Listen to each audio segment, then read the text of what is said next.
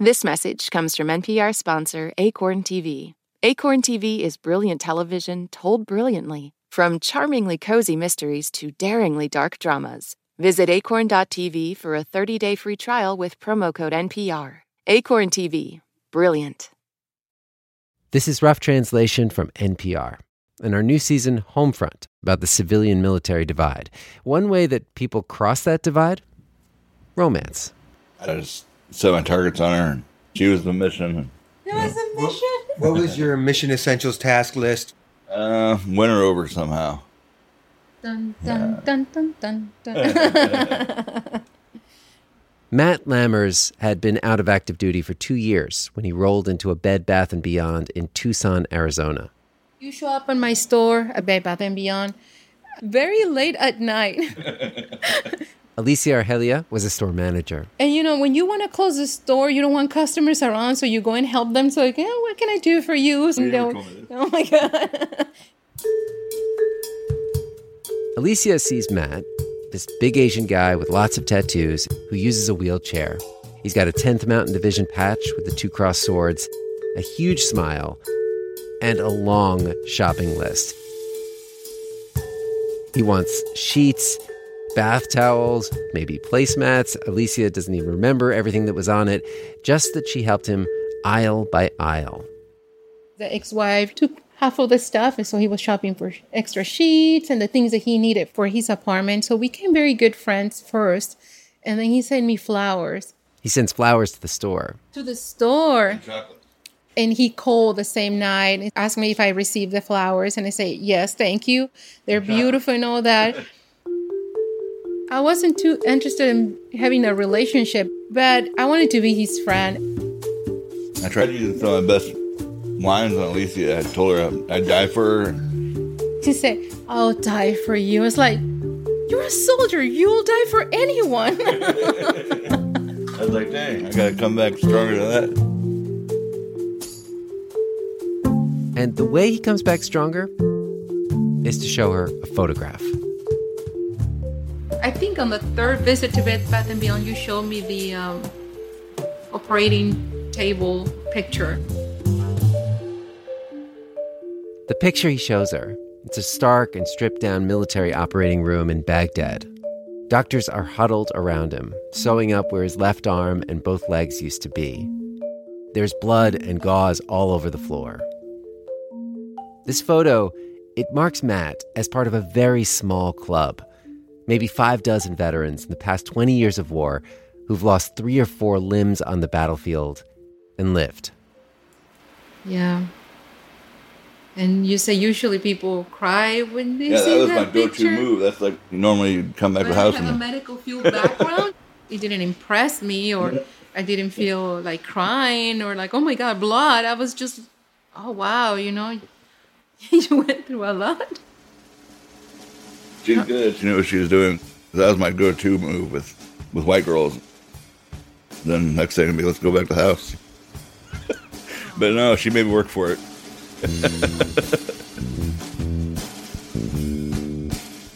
This is Rough Translation. I'm Gregory Warner. It's our new season, Homefront. A few years ago, our correspondent Quill Lawrence set off to do a story about how veterans come home.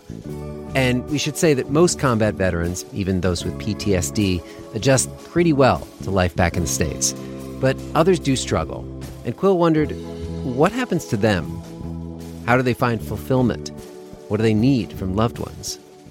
And this led Quill to an extraordinary story about an extraordinary return. Which led us to a different question what it takes to be a loved one of a veteran trying to come home.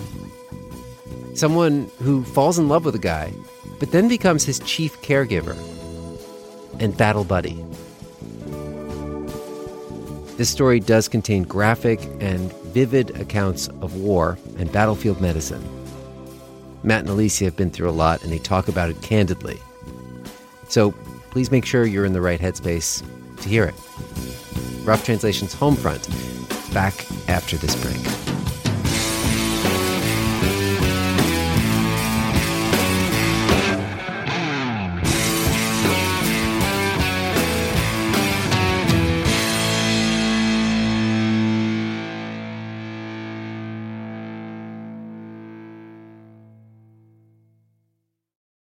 Summer is for going to the movie theater because it's too hot to stay home. It's for driving with the windows down, listening to your favorite music. It's for stretching out while you're on vacation to gobble up a TV show. For a guide to some of the TV, movies, and music we are most excited about this summer, listen to the Pop Culture Happy Hour podcast from NPR. Support for NPR and the following message come from Carvana, on a mission to make car buying more convenient and affordable than ever before. In minutes, you can browse thousands of options under $20,000. Visit Carvana.com or download the app today to get started. We're back with Rough Translation. I'm Gregory Warner. NPR has a veterans beat. In fact, we're the only national news network with a vets beat which I hadn't actually thought about till I was talking with Quill Lawrence, our veterans correspondent. It can be a lot of pressure to choose which vets to profile.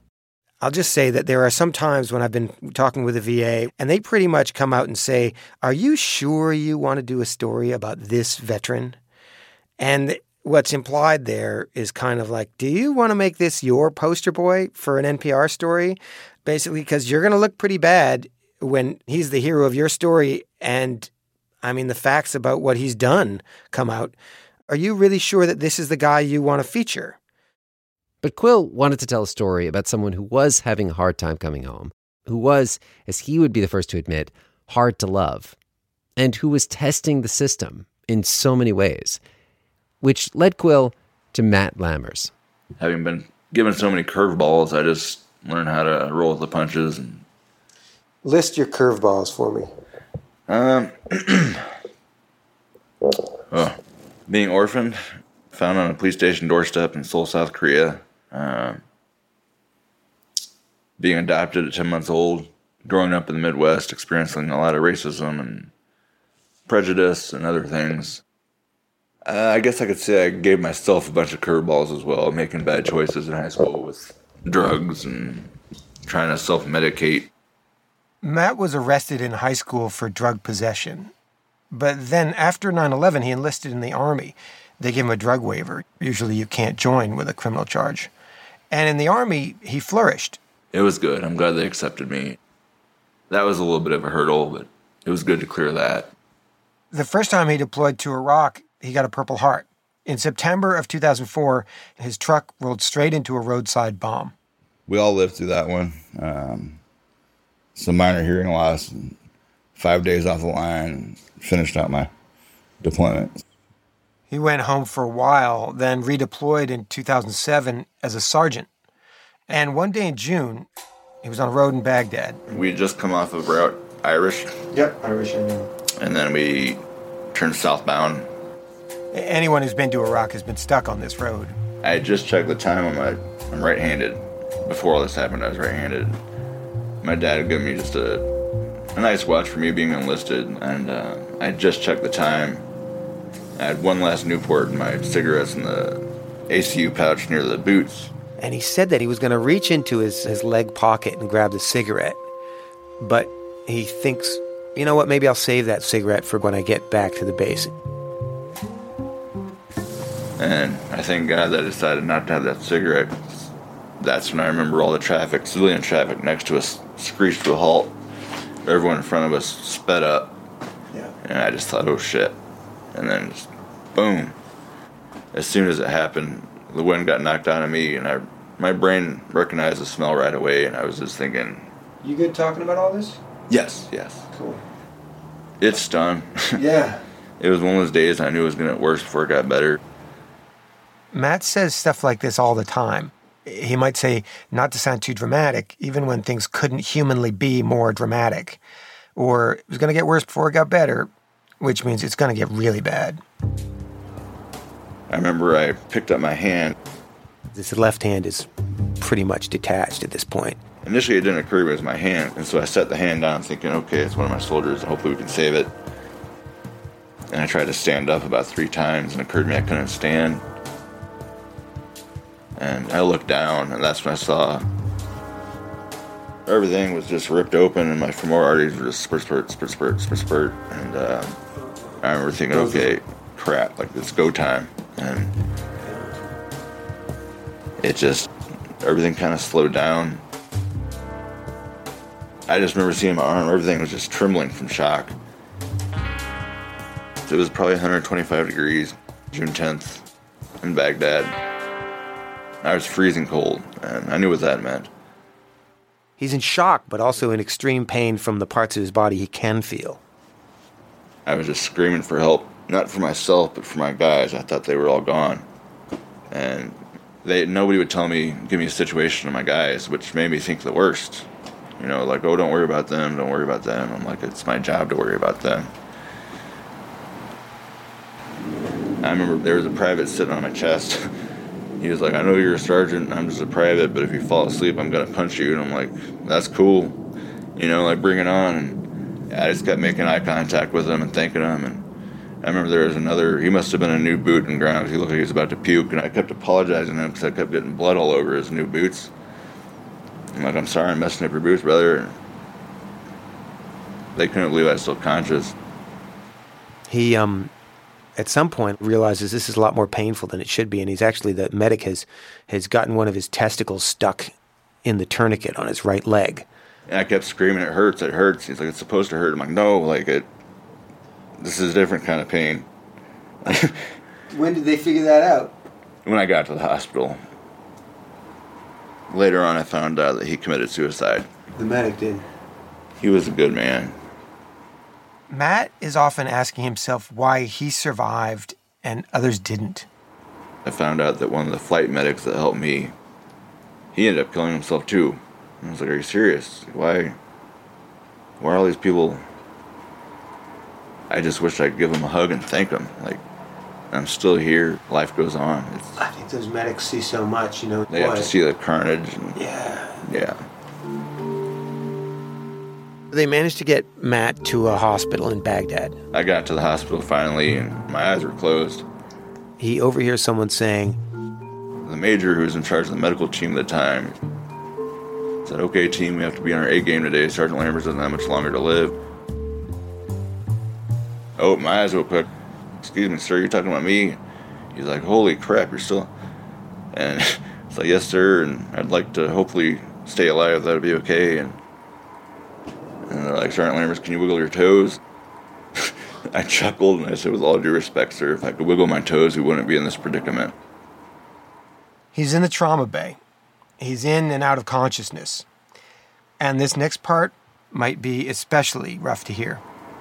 I looked over and I was on the pre-op table at the time. They were flushing IVs, and I think I had to get like 10 or 15 units of blood immediately. They had people lined up. They didn't even have time to test the blood. They ran out, and there's people just lined up at the door just donating blood to save me. They realize that he doesn't have enough volume of blood left in his body to take a hit of morphine. And they just say, you know what, son, we're going to have to do this to you while you're awake. So unfortunately, you've lost so much blood, we can't give you any pain meds. And I said I knew it was going to be a day that's going to get worse before it gets better. So just do what you got to do, sir. What Matt says they did next may sound extreme. I checked with three combat doctors who all said that Matt's account is plausible. He was in extremis, near death. They had to act fast to save him. There was a specialist, a female medic, and she offered to let me hold her hand. I respectfully declined because I said, uh, "Ma'am, I don't. I'm not sure how bad this is going to hurt. I've never been amputated while I was awake, so I don't want to break your hand or anything if it gets that bad." And so they just shoved a blue hospital rag in my mouth, basically, and told me to bite down. I can still remember the bone saw, the high pitched kind of squealing noise. They start with my left leg, and that one hurt. And then they cut through the right one. He starts feeling this terrible pressure in his chest and he, he can't breathe. And they hadn't realized this because they're working on his severed limbs at the moment, but his lungs had started to collapse. And he taps them to get their attention, and then they notice and they jab a needle in through his upper right chest in order to reinflate his lungs. And then he can breathe again. My body was just trying to protect everything vital, I guess. He goes through all of this whole surgery, and at the end of it, you know, he, he was a pretty big guy, and he now has lost three of his four limbs, and he's um, asking his soldiers in the room there, "Can I can I go to sleep now?" Like I must have asked them probably 20 or 30 times, "Are you sure it's safe for me to fall asleep? Are you sure it's safe?" I was so scared of falling asleep at that time. He was taught to keep other wounded people awake. You don't want to go to sleep. You want to stay awake and motivated, and you don't want to let go. So he's he's asking one of his uh, soldiers, "Can I go to sleep now?" And they're saying, "Yeah, you can go. Yeah." Yes, you can sleep now. It's fine.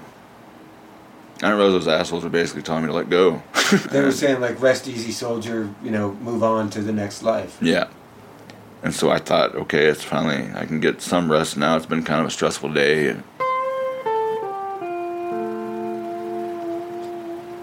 To say the least. So Matt has survived the injury, but injuries like this, they're never really over. So can you you should have taken it one day at a time now? Yes, yes. Amen to that. One day at a time. Because my pain level right now, sometimes it's minutes at a time, just to get through. Not to sound too dramatic or anything. So there's a couple of different kinds of pain he's dealing with. When you amputate a limb, sometimes the bones they well they keep trying to grow back and they don't always grow in the best direction and you have to go back and get surgery after surgery get them shaved down. He's also got all of this phantom pain from these three limbs and sometimes he tells me his feet feel like they're being burned with hot irons or stabbed with knives. Yeah, I can usually kind of shift. Like, if this pain gets real bad, then I can focus on the pain in my legs. And I'm hoping that overpowers this one. I, I try and mentally override. Yeah. Choose the least amount of pain, even though it's still pain. When he came home from Iraq, Matt was sent to Brooke Army Medical Center in Texas. And they said, We didn't know what to do for you. He felt like they were improvising how to help a triple amputee get back to a normal life. Clipping my own nails. That sounds silly, but I tried to learn when I was at the hospital. They set up a. They glued a nail clipper to like a piece of wood basically and told me to use my residual limb. And I just kept slicing off my cuticles like all the way down. And so Man. I'd go out and just get a. Uh, Manicure? yes. Really? a manicure. But they still charge me like full price for both hands, and I was like, "What the heck? Like you you're doing half the work." I'm not asking for a protective coat or anything like that. I just wanted my nails clipped. He asked his doctors and physical therapists, What should I do if I fall out of my wheelchair? How should I get back in? He says they told him to wait until someone comes who can pick you up. No, that's unacceptable. So I spent. It was painful. I'd get back from physical therapy, and I'd stay up at night, fall in, and kept trying to crawl in my chair, lose my grip, I'd fall again. Um, just trial and error. He fell so many times, he ripped open the stitches on the stump of his left arm. I was too embarrassed to go to the hospital, so I just I put it underneath my chest and I slept on it without the bleeding, and uh, it was it was interesting. Wow, man, you're a piece of work. you you just let your arm open up and you, Yeah, it was the stream was slowing, so I'm good. It's not life threatening. We're good. it took a lot of trial and error and some more blood, but after a month, he figured out a system to get in and out of his chair. Positioning the chair at different places to see which would be best, and I found that since my left residual limb is longer than my right leg, I always try to leave my left one. Um, it's only about an inch and a half longer, but as long as I get an inch of contact on my bone and I have a handle or some way to pull, I can pretty much transfer anything within reason. Matt took a medical retirement from the Army. After his first marriage ended, he moved in with his parents, who he had a rocky relationship with. My mom was pretty snarky at the time at my retirement party. His mom made a joke that Matt didn't appreciate. She's like, "Oh, it must be nice to be 25 and retired." I felt like a failure and moving back in with mommy and daddy and relying on them. For two months was all I could take. For those two months, Matt teaches himself everything he'll need to live on his own. Like how to crack an egg with one hand. He taught himself how to get into bed and get into a car. He learned to drive again. The VA outfitted his truck so he could steer it with a prosthetic arm. And finally, he was able to move out of his parents' house and rent his own apartment in Tucson, which is how he ended up late one night at a Bed Bath and Beyond with a giant shopping list. You gotta go above and beyond. It's above and beyond. This is the beyond. This is a beyond part. And part of the policy is you can't say no to a customer. Alicia never expected to be working in retail. In Mexico, she'd been trained as an aviation mechanic. She loved fixing stuff and diagnosing problems. When she immigrated to the US, she worked for a while as a certified nursing assistant. Then, when she met Matt, she thought maybe the military life was for her. She even submitted an application to join the Air Force. I was so impressed with his determination. He was very positive. When we talked, we had deep conversations, you know, and not just superficial things about what you truly want. What would you like to do? They would talk for hours on the phone. Like he told me, I would love to start walking, but they told me it was going to be hard and things like that. So we got very deep conversations, right? Uh-huh. So that was different. And I liked that. Alicia was fresh from her own divorce. She and her ex shared custody of their three kids, though the kids mostly lived with her ex. And Matt could relate. He'd missed a lot of his children growing up when he was deployed to Iraq. Well, what brings you here to Sesame Street? This is an episode of Sesame Street about injured vets coming home. He doesn't have no legs and one arm. And they invited Matt and his daughters. I didn't think she wanted to hug me because she was scared of me, maybe.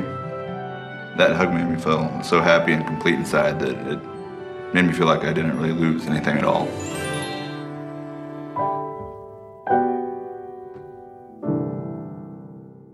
Matt had a way of connecting with people and translating his experience. Veterans groups would fly him out to give speeches. Matt was funny and kind and always doing things for Alicia. You cook for me. Yeah. He invited me for breakfast. And when I got to his apartment, he made so much food. Like, I don't know how many cases of bacon and dozen eggs. It was so much food. It was like, oh, that was crazy. So with bacon, eggs, do you remember what else? I'm here with Rough Translation producer Jess Jiang. Yeah, French toast. Uh, you got orange juice, coffee, tea. We had like a buffet. So that makes you feel like you're a very special person. You know, it, it's just serious. Uh, it's not a game, and I like that too.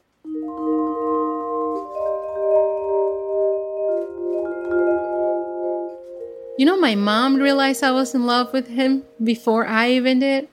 At some point, Alicia's talking to her mom. I used to call my mom three times a week just to see how, how she's doing. And divorce is rough, so I complain a little bit about my ex husband, and I start talking to my mom about Matt.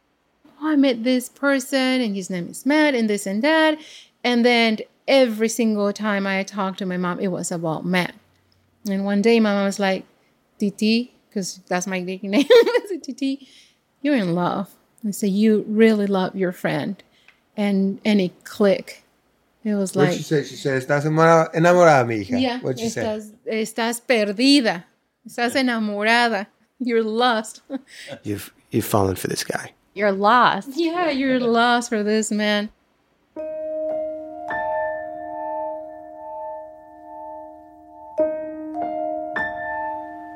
Tell me about that decision to enter into a relationship.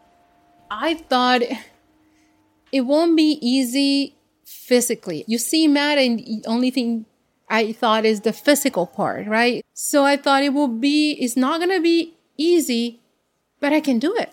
I can do it. Pretty soon after Alicia met him, Matt moved to Houston, Texas. A nonprofit had offered him a house there. But even though he was now a thousand miles away, he kept seeing Alicia. He'd drive the 15 hours back to Tucson just to see her. And then Matt got hit by another one of those curveballs.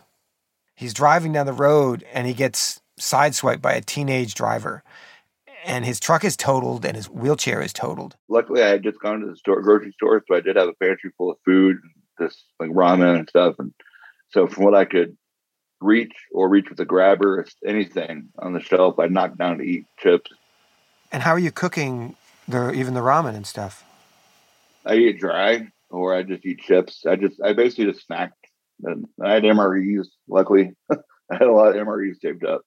MREs are meals ready to eat. It's a whole dinner in a box. It's for troops to eat in the field. Matt had bought a bunch of them at an army surplus store. So I do remember eating those, cooking those in the living room. Cooking them in the little chemical packet? Yeah. yeah. the house that Charity built for him, it wasn't fully handicapped accessible. And now his primary means of mobility, his wheelchair, was broken. Just to get around, I just scooched around on my behind, and that was the only thing I had at that time. So he calls me and said, uh, "I'm sorry, I can't go and visit you. Um, my car got totaled, the pickup truck, and I don't even have a wheelchair right now, broken in half. So I'm peeing in in a puppy training in training pads because he couldn't even go up in the toilet." I knew I needed help when I called her after the truck accident, and I was by myself crawling around the floor. So I needed help physically, but also like there's a lot of other stuff I knew I was going through. Alicia comes to visit him in Houston, and she's kind of shocked about what she finds. Here's this guy who was cooking her breakfast, and now he's dragging himself around his house and eating dry noodles. And for a guy who seems so independent, he's not taking action, not calling the Department of Veterans Affairs to get a new wheelchair or to get his truck adapted for his prostheses. No, at the time I wasn't making my appointments. I had probably two drawers full of just mail. it overwhelmed me. So I just didn't look at it. I well, it's out of my sight, it's out of my mind.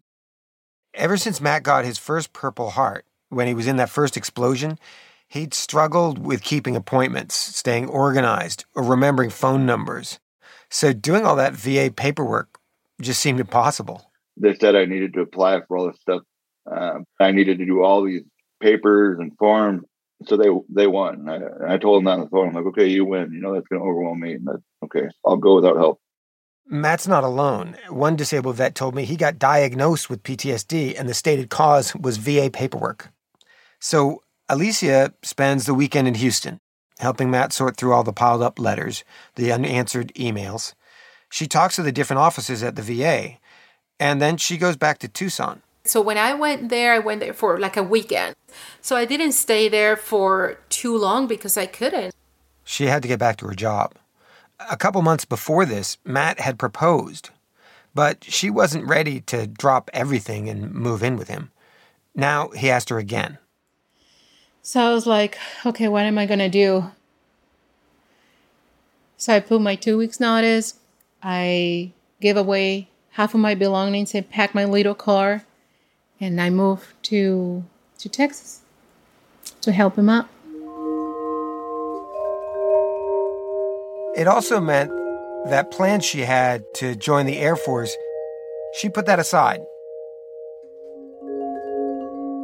Alicia withdrew her application to join the military, but she was about to get a military education. And then he started to train me. Homefront from Rough Translation, back after this break. Taylor Swift has dropped a new album. She is the biggest pop star in the world, and everything she does makes news. I gasped. I was like, oh my God, I've been there, and you can identify with it. For a breakdown of Taylor Swift and her new album, The Tortured Poets Department, listen to the Pop Culture Happy Hour podcast from NPR. Big news stories don't always break on your schedule. But with the NPR app, news, culture, and podcasts are ready when you want them in your pocket. Download the NPR app today. Moms know the ups and downs of life. It's what makes them great subjects for books. This is one of the things that fiction can do, right? It can give us a window into the battles that each person is waging or facing, but it doesn't mean that we condone her actions. This week on NPR's Book of the Day podcast, we are discussing books centering mothers. So call your mom, then tune into the Book of the Day podcast from NPR. This is Homefront from Rough Translation. I'm Quill Lawrence. Once in Houston, Alicia gets a full time job at the Bed Bath and Beyond there. And when she's not at work, she's doing a lot to help Matt out. So what what does Alicia help you do? Um, she helps me shower clipping my nails, that's a huge one. I, I, we don't like saying the word can't in our family. Um, However, that's something that I really can't do with one arm. She helps me transfer my wheelchair, and she helps me open water bottles. I used to do it with my teeth, and so many of my teeth have fallen out from ripping open bottles and cans that now it's kind of hard for me to do that without taking a shower. She's prepping water bottles, just things that people don't even really think about. Opening a banana, like I just, just just opened my banana for me. I mean, it's thank you, by the way. um, And I did patient care for so many years. And to me, it's something very natural. Um, like if we go to a place and eat, I never ask him if you need help. I just reach over and start cutting up his steak, you know, because it's just what I do. It's me. Um, I'd honestly say, not to be smart, the question's more what what doesn't she do? Because she she does so much, and it's not just the physical. She's there mentally helping me stay on track, reminding me of why we're still in the fight, why we still go on, why we never give up. Alicia had to remind him a lot. One night, she wakes up to find him doing cocaine in the bathroom. She tells him he has to quit. And he does. He quits cold turkey. But then he tells her he's been to all these parts of town where he bought drugs. He wants to help Houston clean up its crime. he's buying a lot of firearms. And he's driving around with a truck full of firearms. We had like 20 some rifles in the truck, in the bed of the truck, and like five, six, seven, I don't know, handguns, and thousands of rounds. Thousands. Matt already has dozens of guns.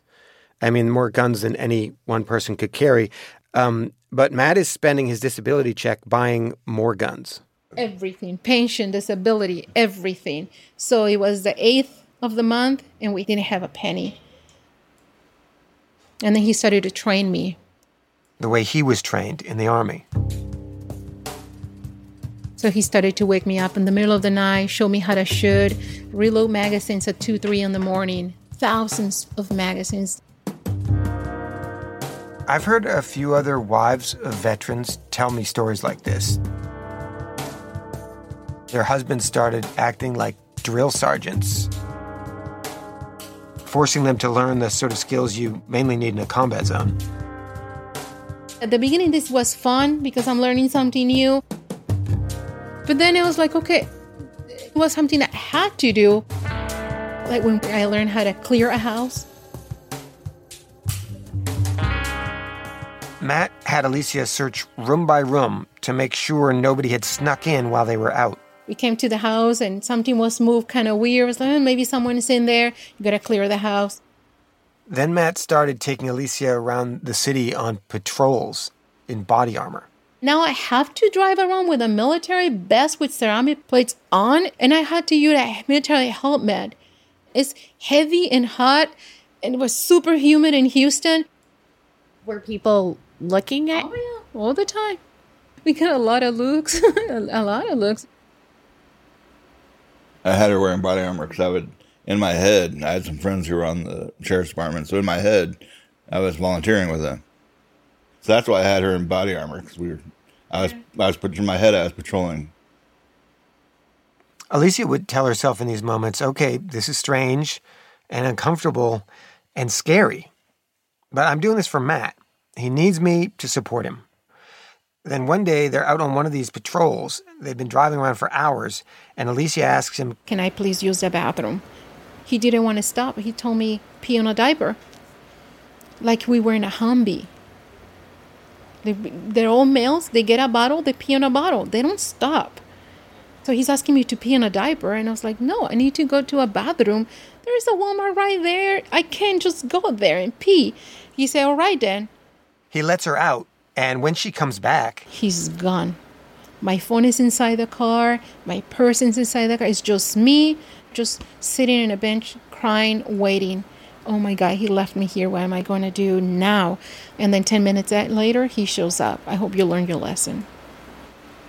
For those 10 minutes, were you also thinking, okay, yes, what am I going to do now? But also, what am I doing? Yeah. You know, like, I didn't marry this man to go to just be like that. I wanted stability.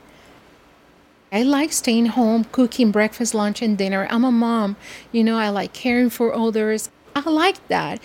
I'm not a party person. I'm not an explorer. You know, I'm not that kind of person. So it was very hard for me to go to nowhere. And I asked Matt, what are we doing? Like, why?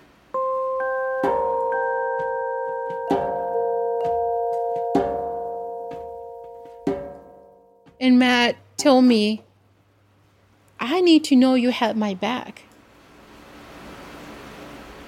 And I cried that day because, wow, he just needs to feel like I'm one of his brothers. One of his battle buddies. Like I'm a good shot. Like I know how to use all this equipment. I can put pieces together just in case something happened. He feels protected by me the same way I will feel protected by him. When he said that to you, why did you cry? I cried because I realized that something else was going on and I didn't know what it was. But I knew that it was normal to him. That was his normal. And I knew it wasn't normal for, to anyone else in a non military society.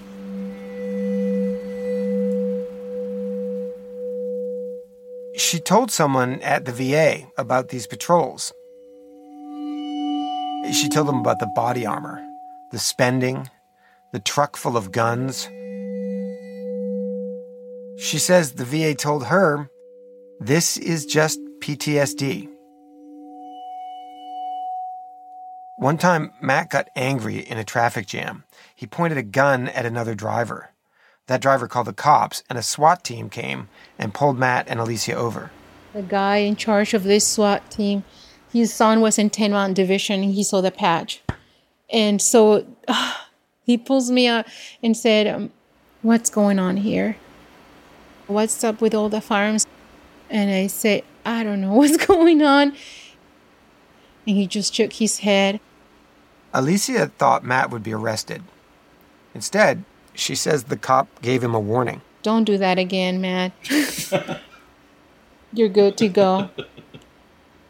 And then he talked about his son being in 10 on division, coming back, not being the same. And and it clicked. That's when I realized he's not the only one. There are other veterans doing the same things. And there's a lot of a lot of Matts driving around Houston. That, okay. So,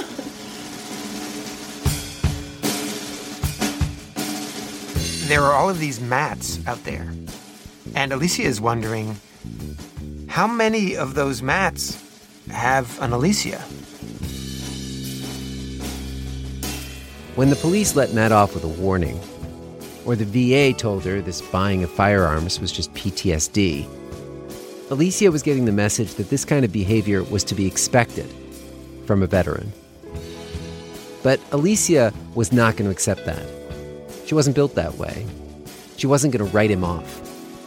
She remembered the Matt that she'd fallen in love with, the one who'd inspired her to want to join the Air Force, who made her feel cared for at a low moment in her own life, and she didn't want to let him down. And so she thought about this problem and proposed what seemed like a very simple solution. She convinced him to move back to Tucson, where there was less traffic, less stress. And when they did that, the training stopped. The armed patrols, the paranoia was gone. The old Matt was back. But the old Alicia was not. It was only much later that Alicia would look back at this chapter and notice how much she was changing, being conditioned in ways that she wouldn't see until it was too late. That's next time on Homefront. Today's episode was produced by Jess Jiang. Our editor was Lu Olkowski. The Rough Translation team includes Matt Ozug, Justine Yan, and Luis Trelles. Many people, civilians and veterans, listened to early drafts of this piece. Thank you so much to Marianne McCune, Robert Krulwich, Bruce Auster, Bob Little, Andrew Sussman, Liana Simstrom, Jenny Lawton, Sana Krasikov, Laura Smitherman, DJ Skelton, Victor Iveas, Nora Cronin, Kristen Kramer, Dr. Andy Anson, Dr. Ian Black, Dr. David Calloway, Dr. Drew Helmer, and Lawrence Carter Long. Thanks also to Woody Woodall, Steve Danyluk, and Danny Prince for talking to us about Matt and Alicia. The Rough Translation Executive High Council includes Neal Carruth, Dee Dee Skanke, and Anya Grundmann. A special thanks to Chris Turpin and Vicki Walton James. Nicole Beemsterboer is our senior supervising producer. Bryn Winterbottom did a bomb job fact checking this episode, mastering by Isaac Rodriguez. Retired Army Captain Kimo Williams composed Homefront's theme song. Additional music from John Ellis. Jess Jiang scored the episode. I'm Gregory Warner, back next week with more Homefront from Rough Translation.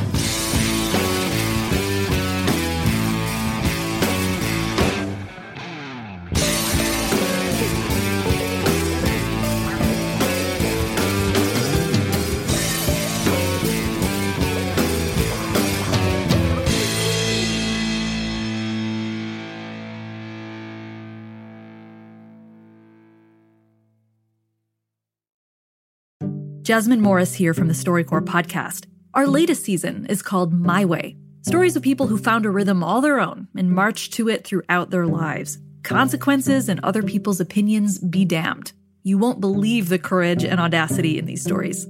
Hear them on the StoryCorps podcast from NPR. This message comes from NPR sponsor Osea. Elevate your summer with Osea's bestsellers body care set. It's everything you need for radiant summer skin on the go, featuring travel sizes of Osea's clean, vegan, cruelty free, and climate neutral skincare, like their best selling Undaria algae body oil. Right now, you can get the best sellers body care set, a $78 value, 33% off, and use code SUMMER to save an additional 10%. Go to OSEAMalibu.com, code SUMMER. Listen to Embedded for moments that stay with you. I could smell the smoke, I could smell the dust. Voices that resonate. Stories that change the way you think about your life. How how did we get here? The Embedded podcast is NPR's home for original documentary series. Listen wherever you get your podcasts.